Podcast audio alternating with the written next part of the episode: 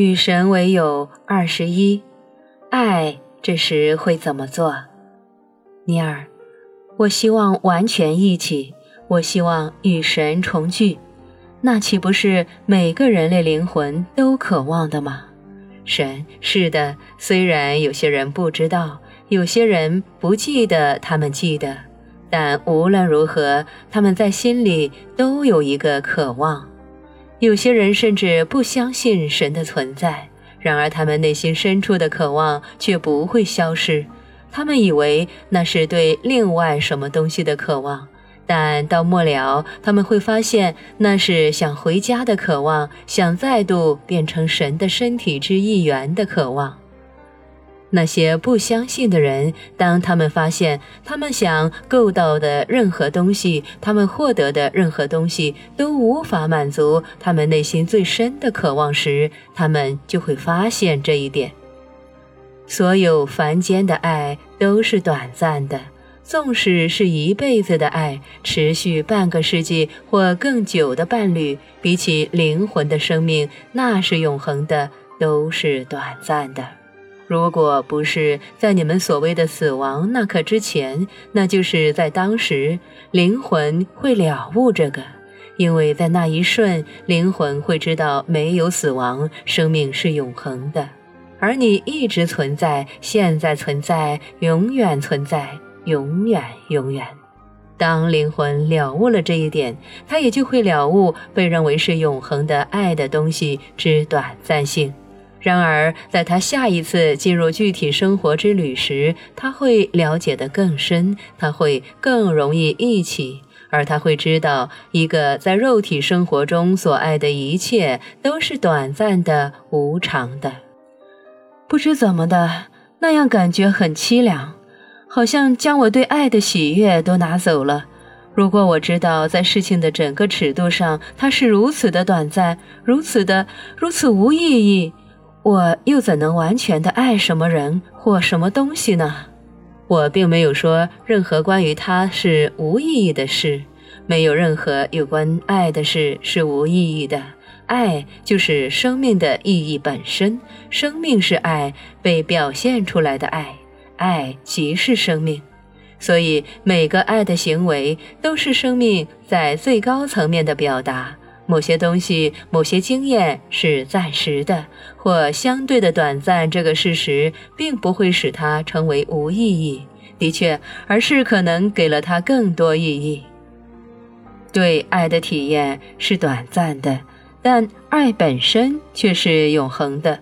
这些经验只是永远无所不在的爱之一个此时此地的表现。就我而言。那并不会使它显得更充满喜悦。让我们看看，我们是否能将喜悦的概念再带回到爱里面。当前，你有没有爱一个特定的人？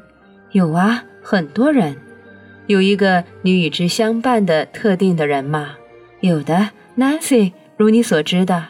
是的，我是知道，但我在引导你一次一步地走过去，所以跟我对话就好了。好的。现在这个让你感觉有一种特别的爱的 Nancy，你跟他有性经验吗？怎么会没有？而这些经验，他们是持续、经常而永不结束的吗？我真希望是那样。不，我不认为你真的希望那样。如果你思考一下，就不会了。但我暂且接受这些经验是短暂的。我说的对吗？是的。不时发生且暂时的，并且为时短暂，要看多久没做了。什么？一个小笑话，只是个小笑话。是的，相对的说，那经验是短暂的。那使得他们比较没有意义吗？不会。那使得他们比较不愉快吗？不会。所以你是说，你对 Nancy 的爱是永远的？但你以这特定方式对他表达爱是不时发生的、暂时而短暂的。我说的对吗？我明白你走向的地方了。很好，那么问题是你走向什么地方？你是否走向了一个地方，在那儿作为一个永恒的生灵，你无法享受你的经验或在其中找到意义，只因那些经验本身是短暂的呢？或者你是否走向一个有更大了解的地方？当你爱他时，能让你尽情爱你之所爱，而纵使知道以那特定方式经验的爱是暂时的呢？如果你走到这地方的后面。那么你便在朝着大师级走，因为大师知道尽情的爱生命以及每一生命所给你的一切就是神性的表现，这是神的第二种态度。神是全然的爱。是的，我知道第二种态度以及它可以如何的改变我的生活。这是我不需要人解释给我听的一个。我明白。完全去爱是什么意思？你明白吗？是的，我想我明白。你了解完全去爱是什么意思？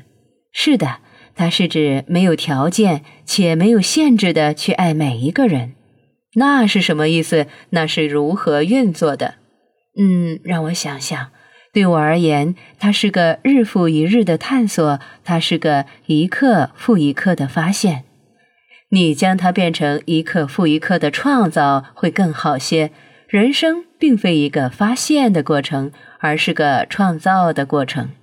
那么，我如何一刻复一刻的创造无条件和无限制的爱？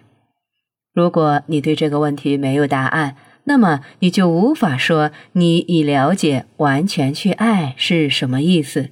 你明白那些字句在说什么，但你却不明白它们的意义。那么实际来说，它们就是没有意义。那就是今日“爱”这个字的问题，以及“我爱你”这句话。没错，以及“我爱你”这句话。人们会说这句话，但许多人不知道爱另一个人的意思，他真正的意思。他们了解需要一个人。而另一个人要些东西的意思，甚至愿意给些什么去回报他们需要和想要的东西，但他们并不了解真的去爱、真正去爱的意思。爱这个字以及“我爱你”这句话，对许多人来说都是个挑战，是个真正的难题。当然，包括我在内。当涉及爱时，我的人生就是个灾难。我不了解完全的去爱是什么意思，而我猜我现在也不了解。我可以说出那些字，但我好像就是无法去实践它们。什么人能真正的去爱，而没有任何条件，没有任何限制呢？人类真的能做到那样吗？有的人可以，并且曾做到过。这些人被称为大师。哦，我并不是一位大师，就此或任何其他的标准而言，你是大师，你们全都是，只不过你们没有经验到那一点。然而，你已正在经验大师的路上了，我的孩子。我真希望我能相信这些。我也一样。直到最近，我仍然根本不了解任何有关爱的事。我原以为我全都知道了，但我什么都不知道。我的人生即是对那点的一个展示，而你在这儿也才刚对我证明了我还没有真正的了解它。我的意思是，我在谈着一项不错的运动比赛，但我却并非你会称为的一个冠军选手。在我之前所谈过的叙述里，我还没谈到我的重要关系和我的婚姻，因为我想尊重那些我以伤害方式或触及的人的隐私。我一直将我的故事限制在我自己个人的放浪里，但我可概括地说，几乎一个人能做的伤害另一个人，除了身体上的伤害之外的每一件事，我在我的爱情关系里都做了。几乎一个人能做的任何错误，我都做了；几乎一个人能做的每样自私、迟钝、不体贴的事，我都做了。当二十一岁时，我第一次结婚。当然，我当时认为自己已经是个长大了的男人，了解关于爱所了解的一切。但我什么也不了解。关于自私，我倒了解的很多；但关于爱，我什么也不知道。那个不幸嫁给我的女人，以为他找到了一个自信心强、敏感、会关怀人的男子，但他得到的却是一个自我中心的、自大的、控制欲强的男人。他就像他自己的父亲一样，假设他是老板，那他就是借由使别人看来渺小来膨胀自己。我们婚后不久便迁到南方去小住了一会儿，然后再回到安娜波利斯。我完全的投入该地的文化生活，他们的球队，并且帮助安娜波利斯夏日花园戏院安排第一个演出。我是创作艺术之玛丽兰厅的创立者之一，并且也是构思与协调那儿的第一个艺术节的小团体的一员。不过，在我的全职工作和其他的义务之间，整年中我一周总有三四晚，加上大半的周末，都不在我太太和孩子身边。在我的世界里，爱意指供给，以及愿意去做为了达成那个所需的不论什么，我是有那个意愿的。从来没有人需要说服我关于我的责任。然而，我以为他们是以我的皮包开始和结束的，因为那仿佛也是我父亲开始和结束的地方。只有在后来，当我更年长些时，我才能承认和感激我父亲是比我所认为的提供了更多。如缝睡衣，他用缝纫机的灵巧是不可置信的。烤苹果派，世上也是最好的。带我去露营，当我们加入幼童军时，他也成了一个小队的领导人。开车载我去加拿大钓鱼，以及远征到华府和其他地方，教我摄影和打字。我还可以继续的列举下去。从我父亲那儿，我所真正缺乏的是任何语言或身体上爱的表示。他根本从没说过“我爱你”，而实际的身体接触更是没听说过。除了在圣诞节和生日，当妈妈教我们在收到我们那些很棒的礼物之后，要去给你们的父亲一个拥抱时，但我们都是尽快的做了，那是种草草了事的亲近。对我而言，我爸是家中的权威源头，我妈则是爱的源头。爸下诏书和做决定，他对权力的使用往往是武断且暴虐的；而我妈是慈悲、好心和宽容的声音。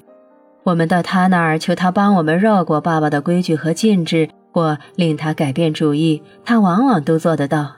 他俩一同将黑脸白脸的游戏扮演得非常好。我想，在一九四零与五零年代，这是个相当典型的为人父母的模型。而我只不过在六十年代承继了这个模型，略做了些修正而已。